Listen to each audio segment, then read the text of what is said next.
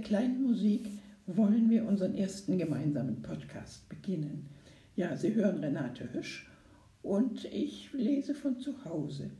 Ich habe mich hier gerade eingerichtet, habe mir was zu trinken auf mein Tisch hingestellt und äh, das können Sie vielleicht auch tun, so ähnlich wie Sie das vorher in der Bibliothek äh, getan haben. Stellen Sie sich was zu trinken und eine kleine Knabberei bereit und dann können Sie gleich zuhören.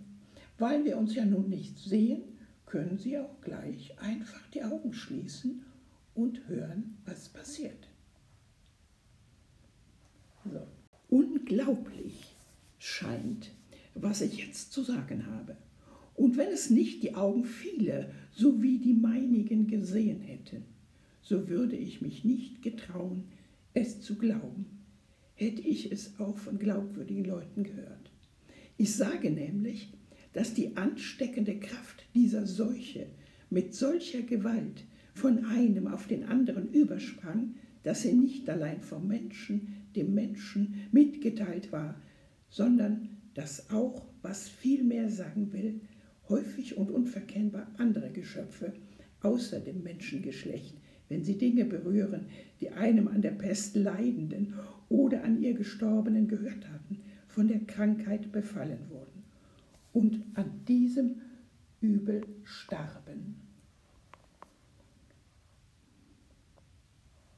Ja, das sind Worte von Giovanni Boccaccio aus dem 15. Jahrhundert. Er spricht über die Pest. Und in diesen schlimmen Zeiten hat man, wie auch heute in schlimmen Zeiten, sich Geschichten erzählt. Die Themen dieser Geschichten sind weltweit wieder aufzufinden und sie begegnen uns zum Teil auch in den Märchen der Gebrüder Grimm. Und eines von den Gebrüder Grimm Märchen werden wir nachher nach der Musik hören.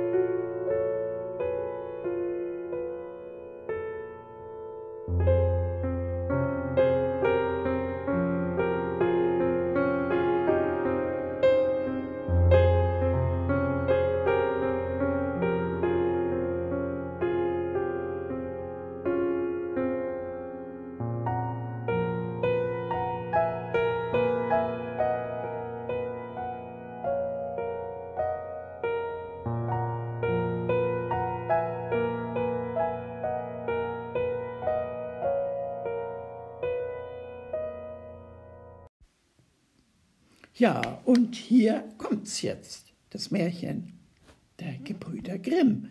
Wahrscheinlich kennen Sie es auch. Aber lauschen Sie. Hans hatte sieben Jahre bei seinem Herrn gedient.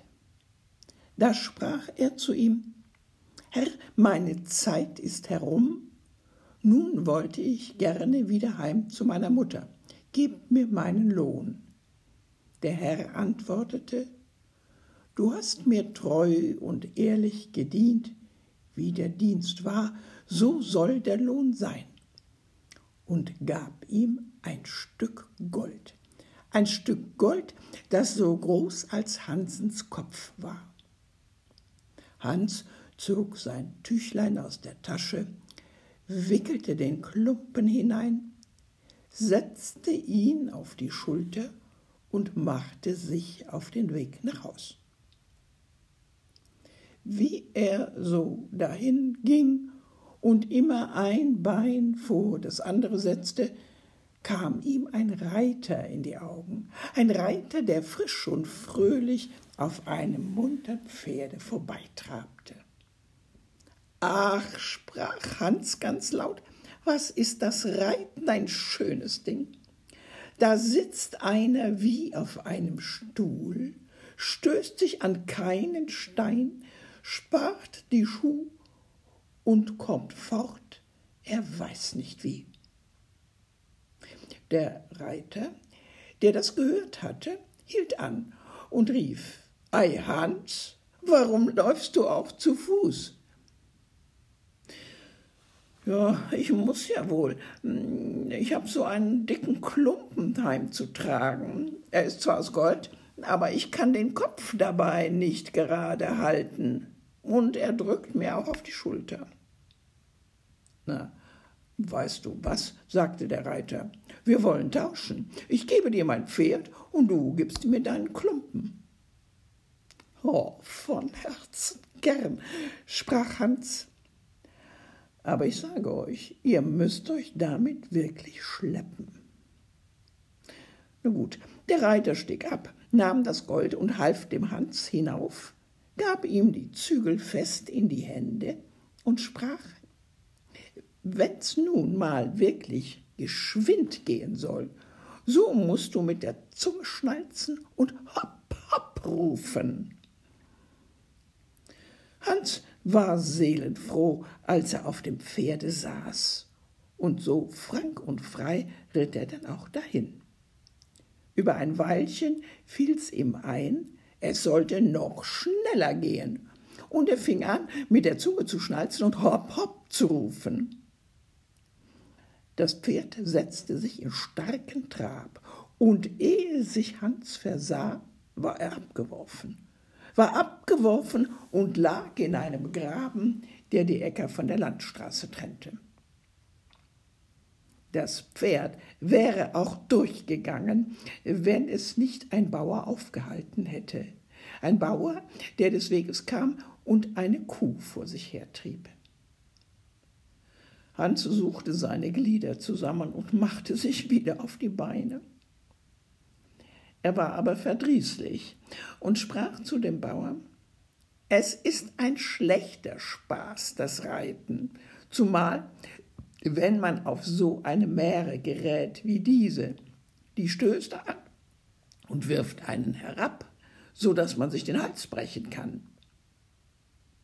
Ich setz mich nun nimmermehr wieder auf. Da lob ich mir doch eure Kuh. Da kann einer mit Gemächlichkeit hinterhergehen und hat obendrein seine Milch, Butter und Käse jeden Tag gewiss. Was gäb ich darum, wenn ich so eine Kuh hätte? Nun, sprach der Bauer, geschieht euch so ein großer Gefallen, so will ich euch wohl die Kuh für das Pferd vertauschen. Hans willigte ein mit tausend Freuden. Der Bauer schwang sich aufs Pferd und ritt eilig davon. Hans trieb seine Kuh ruhig vor sich her und bedachte den glücklichen Handel. Hab ich nur ein Stück Brot, und daran wird mir's doch nicht fehlen, so kann ich, so oft mir's beliebt, Butter und Käse dazu essen. Hab ich Durst, so melk ich meine Kuh und trinke Milch. Herz, was verlangst du mehr? Als er zu einem Wirtshaus kam, machte er Halt, aß in der großen Freude alles, was er bei sich hatte, sein Mittag- und Abendbrot. Er aß alles rein auf und ließ sich für seinen letzten paar Heller ein halbes Glas Bier einschenken. Dann trieb er seine Kuh weiter, immer nach dem Dorfe seiner Mutter zu. Die Hitze war drückender, je näher der Mittag kam. Und Und Hans befand sich in einer Heide, die wohl noch eine Stunde dauerte. Da ward es ihm ganz heiß, so dass ihm vor Durste die Zunge am, am Gaumen klebte. Dem Ding ist zu helfen, dachte Hans. Jetzt will ich meine Kuh melken und mich an der Milch laben. Er band sie an einen dürren Baum und stellte, da er keinen Eimer hatte, seine Ledermütze unter. Aber so sehr er sich auch bemühte, es kam kein Tropfen Milch zum Vorschein. Und naja, weil er sich ungeschickt dabei anstellte, so gab ihm das ungeduldige Tier endlich mit einem der Hinterfüße einen solchen Schlag vor den Kopf, dass er zu Boden taumelte und sich eine Zeit lang gar nicht besinnen konnte, wo er überhaupt war. Nun denn, glücklicherweise kam gerade ein Metzger des Wegs, der auf einem Schubkarren ein junges Schwein liegen hatte. Was sind denn das für Streiche? rief er und half dem guten Hans auf. Hans erzählte, was vorgefallen war. Der Metzger reichte ihm seine Flasche und sprach Da trink erst mal und erholt euch. Die Kuh will wohl keine Milch geben. Das ist ja auch ein altes Tier, das höchstens noch zum Ziehen taugt oder zum Schlachten. Ei, ei, sprach Hans und strich sich die Haare über den Kopf. Wer hätte das gedacht? Es ist freilich gut, wenn man so ein Tier ins, ins Haus abschlachten kann. Was gibt's für Fleisch? Aber ich mache mir aus Kuhfleisch nicht wirklich viel. Es ist mir auch nicht saftig genug. Ja, wer so ein junges Schwein hätte, das schmeckt schon anders. Und dabei noch die Würste.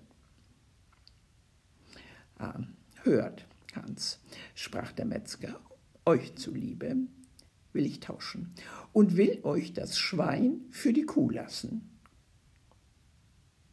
Gott lohne euch eure Freundschaft, sprach Hans und übergab ihm die Kuh und ließ sich das Schweinchen vom Karren losmachen und den Strick, woran es gebunden war, in die Hand geben. Nun denn, Hans zog weiter und überdachte, wie ihm doch alles nach Wunsch ginge. Begegnete ihm je eine Verdrießlichkeit, so würde sie doch gleich wieder gut gemacht. Es gesellte sich danach ein Bursch zu ihm. Der trug eine schöne weiße Gans unter dem Arm. Sie boten einander die Zeit, und Hans fing an, von seinem Glück zu erzählen und wie er immer so vorteilhaft getauscht hatte. Der Bursch sagte ihm, dass er die Gans zu einem Kindstaufschmaus brächte. Hebt mal, hier, nimmt mal, hebt mal, fuhr er fort und packte sie bei den Flügeln. Hebt mal, wie schwer sie ist. Die ist aber auch acht Wochen lang genudelt worden. Wer in den Braten beißt, muss sich das Fett von beiden Seiten abwischen. Jo, sprach Hans und wog sie mit der einen Hand. Die hat ihr Gewicht. Aber mein Schwein ist auch keine Sau. Indessen sah sich der Bursch nach allen Seiten ganz bedenklich um, schüttelte auch wohl mit dem Kopf. Hört, fing er darauf an, hört, mit eurem Schweine mag's ja nicht so ganz richtig sein. Nämlich, es ist so, in dem Dorfe, durch das ich gerade gekommen bin, ist eben dem Schulzen eins aus dem Stall gestohlen worden. Ich fürchte, ja, ich fürchte, ihr habt es da in der Hand. Sie haben Leute ausgeschickt und es wäre ein schlimmer Handel, wenn sie euch mit dem Schweine erwischten. Das Geringste ist, dass ihr ins finstere Loch gesteckt werdet. Dem guten Hans ward bange. Oh Gott, sprach er, helft mir aus der Not. Ihr wisst hier herum besser Bescheid. Nehmt mein Schwein und lasst mir eure Gans. Ich äh, muss schon etwas aufs Spiel setzen, antwortete der Bursche. Aber ich will doch nicht schuld sein, dass ihr in, ins Unglück geratet. Er nahm also das Seil in die Hand und trieb das Schwein schnell auf einem Seitenweg fort.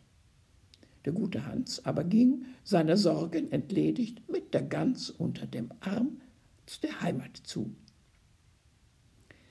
Wenn ich's mir doch recht überlege, sprach er mit sich selbst, habe ich noch Vorteil bei dem Tausch. Erstlich den guten Braten, hernach die Menge von Fett, die herausträufeln wird, das ergibt Gänsefettbrot für ein Vierteljahr. Und endlich die schönen weißen Federn, da lasse ich mir mein Kopfkissen stopfen und darauf will ich wohl ungewiegt einschlafen. Was wird meine Mutter eine Freude haben? Als er durch das letzte Dorf gekommen war, stand da ein Scherenschleifer mit seinem Karren. Sein Rad schnurrte und er sang dazu ich schleife die Schere und drehe geschwind und hänge mein Mäntelchen nach dem Wind. Hans blieb stehen und sah ihm zu. Endlich redete er ihn an und sprach Euch geht's wohl, weil ihr so lustig beim Schleifen seid. Ja, antwortete der Scherenschleifer, das Handwerk hat einen güldenen Boden. Ein rechter Schleifer ist ein Mann, der, so oft er in die Tasche greift, auch Geld darin findet. Aber wo habt ihr denn diese schöne Gans gekauft? Die hab ich nicht gekauft, sondern für mein Schwein eingetauscht. Und das Schwein? Das habe ich für eine Kuh gekriegt. Und die Kuh? Die habe ich für ein Pferd bekommen. Und das Pferd? Dafür habe ich einen Klumpen Gold, so groß wie mein Kopf, gegeben. Und das Gold? Ei, das war mein Lohn für sieben Jahre Dienst. Na, ihr habt euch ja jederzeit zu helfen gewusst, sprach der Schleifer. Könnt ihr's nun dahin bringen, dass ihr das Geld in der Tasche springen hört, wenn ihr aufsteht, so habt ihr euer Glück gemacht.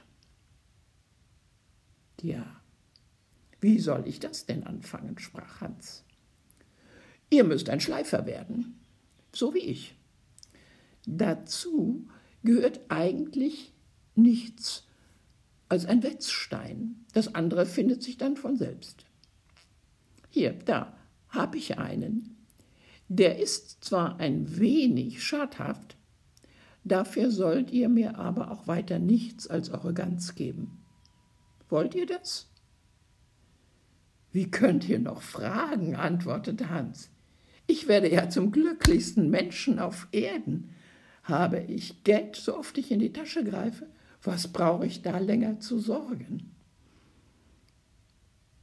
Tja, Geld in der Tasche, sobald ich da reingreife.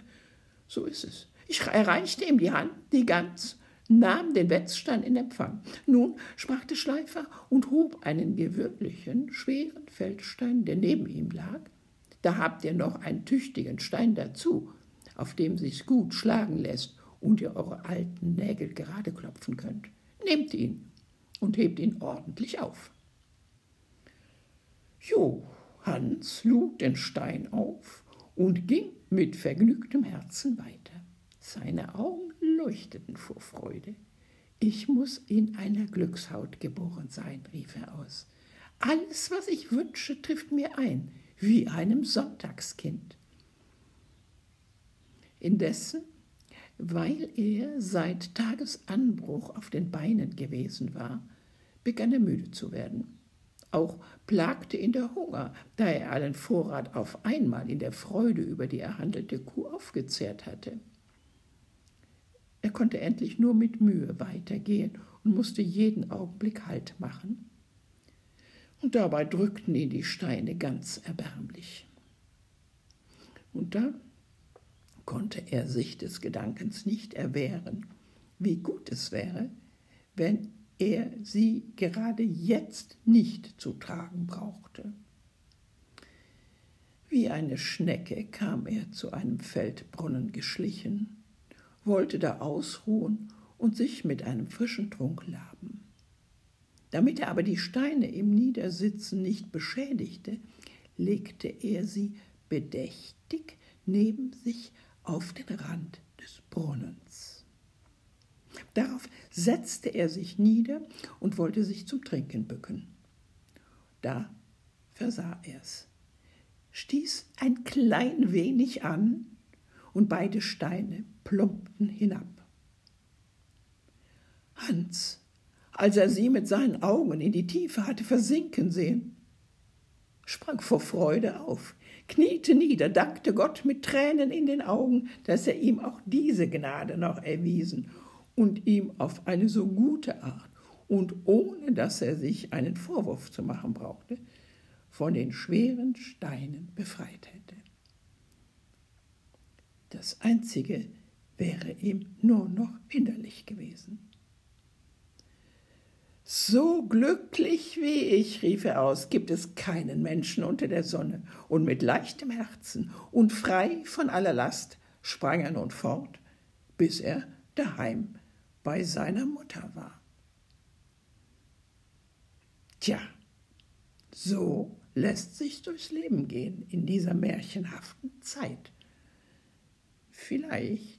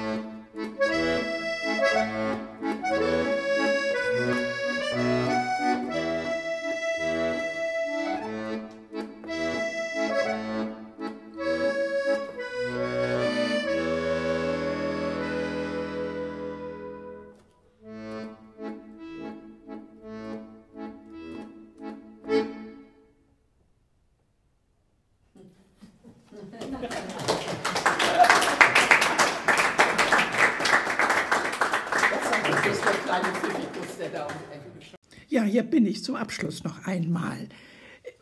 ich glaube, das Märchen ist eine gute Gelegenheit, ganz widersprüchlich darüber nachzusinnen. Wie auch immer, lassen Sie sich's gut gehen, bleiben Sie gesund, leben Sie wohl und dann bis zum nächsten Mal. Tschüss.